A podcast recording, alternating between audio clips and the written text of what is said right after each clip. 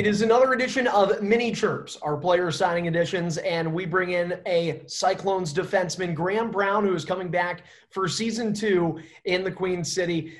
Graeme, it's been a while since the fans have seen you. I haven't seen you in months. How are things going up north? Good, man. Busy summer up here. Uh, weather's been great. And, uh, nice to get a little bit of time off and enjoy it. Uh, it's been it's been pretty awesome though. But looking forward to get back getting back to Cincinnati in the fall here, and you know starting to skate and get things going. The interesting thing about these Zoom calls is we're talking to people from all over the U.S. and much like yourself, a lot of players in Canada. We've seen guys answer these uh, in rooms, kind of like mine. I'm a pretty bland guy at home, not a lot going on. You're calling in from work uh, at a nice hotel. It looks like from what you were showing me. Can you tell us a little bit about uh, what you're doing for work this summer?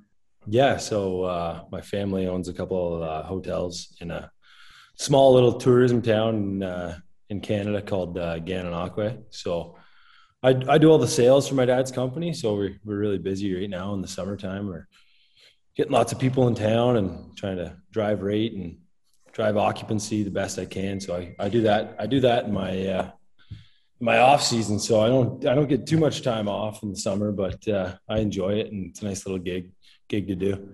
It sounds like your phone just went off. That could be another client coming in for you. Exactly. Or, or another problem I got to solve. One or the other. I, you know what? I can tell you this: Cyclones uh, staff appreciate hearing this because they know what it's like. Our, our sales staff does a, a, tremendous job of of getting people in the seats at Heritage Bank Center. You got to experience that firsthand, and this was your first professional season. And and Brownie, you kind of became a fan favorite right away. I think people like your toughness. They like that you can hit. We certainly know you can fight. What was it like in the couple of months that you got to experience professional hockey with the Cincinnati Cyclones? Well, it just kind of brings me back to my first game playing. Uh, would have been New Year's Eve, indoor fireworks. Place was packed. Ended up getting in a scrap. I think five or ten minutes into my first game, and just the fans in Cincinnati are amazing. Like they they love the rough and tough style, and I'm I'm happy I can bring that to the table. You know, hopefully, you know, night in and night out. So uh, I appreciate the fans and the amount of fans we get there is incredible, especially, you know, Ohio. I never thought it'd be much of a hockey state, but it's crazy the fans we're getting. I mean, it's amazing. Yeah, and, and you know this from being with the team that second half of the year. Like we went uh, to a lot of different arenas on the road. Um, there aren't too many places that really rival uh, what you get in Heritage Bank Center, especially on some of those. I mean, you talked about New Year's Eve. There were over 8,000 fans uh, in the arena for that, those indoor fireworks. And I mean, man, dude, that that place gets loud.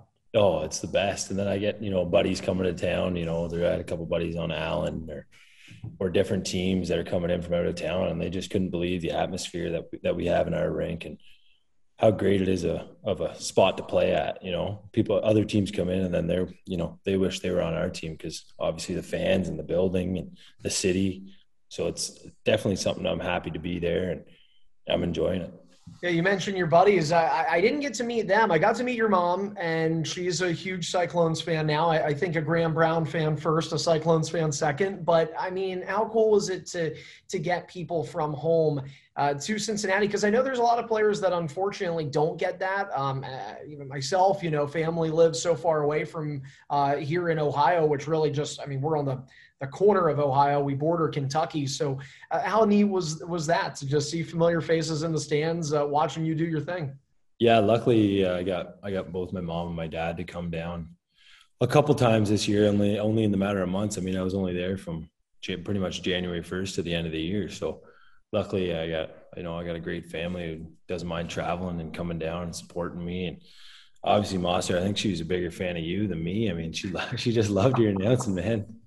She loved it. I hope she loved the the playoff goal that we called for you. I'm trying to think if that was uh, I want to say it was game five or game four.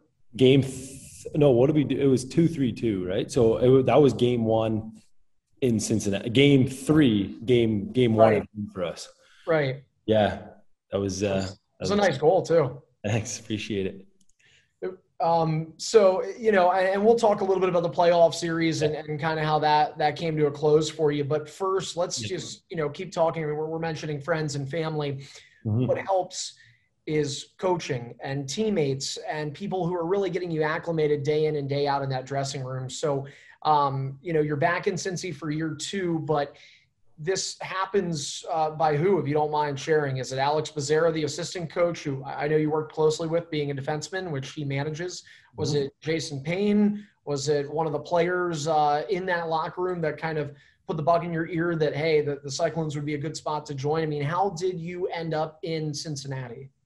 So I used to, I used to. Uh, let me get this straight. So back uh, there was a there was a place I used to work out at in Kingston. It's about like 20 minutes from Gananoque, and Painter was uh, Painter was working there, and this had to have been this had to have been six or seven years ago at least, maybe eight years ago. And uh, you know, I just stayed in touch with Painter. Uh, he was running more of a he was more doing like skills and coaching at that time. He just retired from pro, so he was just kind of getting his feet wet, and then uh, kind of just stayed in touch with them. Uh, you know, I'd post something on Facebook or Instagram, and you know, Painter would reply, or he'd post something. I you know, shoot him a message or whatever, and then you know, we just kind of got talking. You know, once I'm done playing hockey, he'd love to have me come down to Cincinnati and play pro. Then it was just you know, there was another COVID was going happening again in Canada, and then my hockey season was getting shut down at school, so I just you know, picked up the phone, called Painter, got my coach from uh, Queen's University to also give him a call. And then it was like two days later, I'm, you know, playing in my first game, you know, in front of 10,000 people. And, you know, it was amazing. And that's kind of just how it, uh, how it started. Isn't it crazy, you know, for all the bad that comes with COVID? And, and I've talked with Painter mm-hmm. about this in, in the same breath it provided so much opportunity for guys like yourself. I mean, you know, you were were uh, among a cast of players. You know, some stayed with the team throughout the season, um, some didn't, and, and, still, you know, ended up making contributions when they were here. Um, I mean, again, for all the negative that it had, um, and thankfully, and fingers crossed, you know, we are on the other side of that entirely. Mm-hmm. So many people got opportunity. I mean, how important was it for you there? You know, like you said, Queens University, all of a sudden you think you're just going through another college season and now you get thrusted into a role where you, and you know this, Brownie, with the way the ECHL works, that could have been one and done for you. You could have came up, played a game, and, and Painter could have said, hey, it's not going to work out. And you ended up working your tail off and stayed with the team the rest of the year.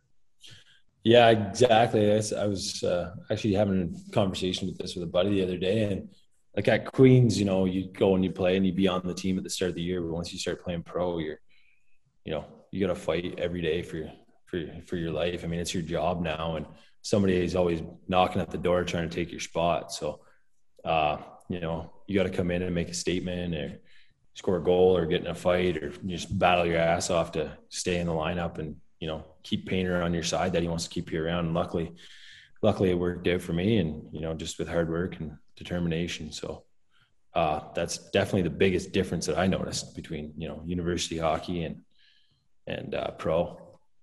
So you talk about determination. Uh, I think you're kind of going through it right now, and probably have been for a couple of months. Um, you know, talked about this off air, and yeah. Uh, you know, you you were a starting defenseman for the team in the playoffs, and uh, a big contributor in this lineup. And then Game Six in Toledo, uh, ended up going down and unfortunately suffering a, a pretty significant injury. So, um, again, Graeme Brown signed with the Cyclones.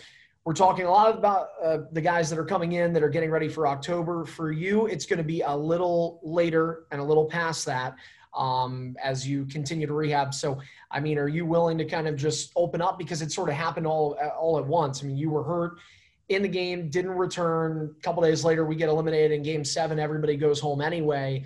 Um, so fans may not know exactly the extent of everything that was going on. Can you kind of rewind back? It's you know a tough memory to look at, but rewind back to I, I believe it was April 30th, uh, game six in Toledo.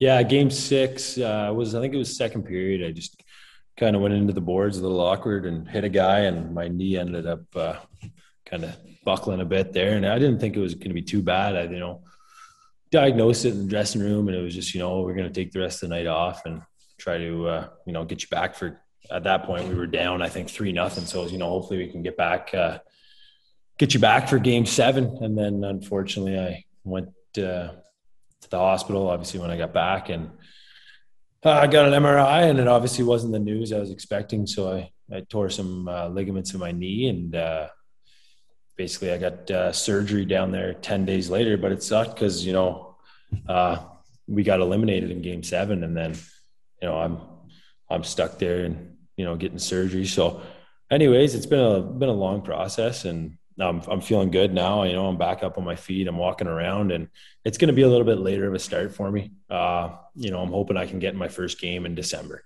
So I'll be around, uh, come October, November, I'll be around. I'll be with the team. I'll be training. I'll be stepping on the ice, and then once I can uh, get back to 100, percent I'm I'm going to be ready to make my debut again. Well, I think it's exciting, and at least to know that the surgery was successful. You're on your feet, as you said, so the progress is certainly there. Um, yep.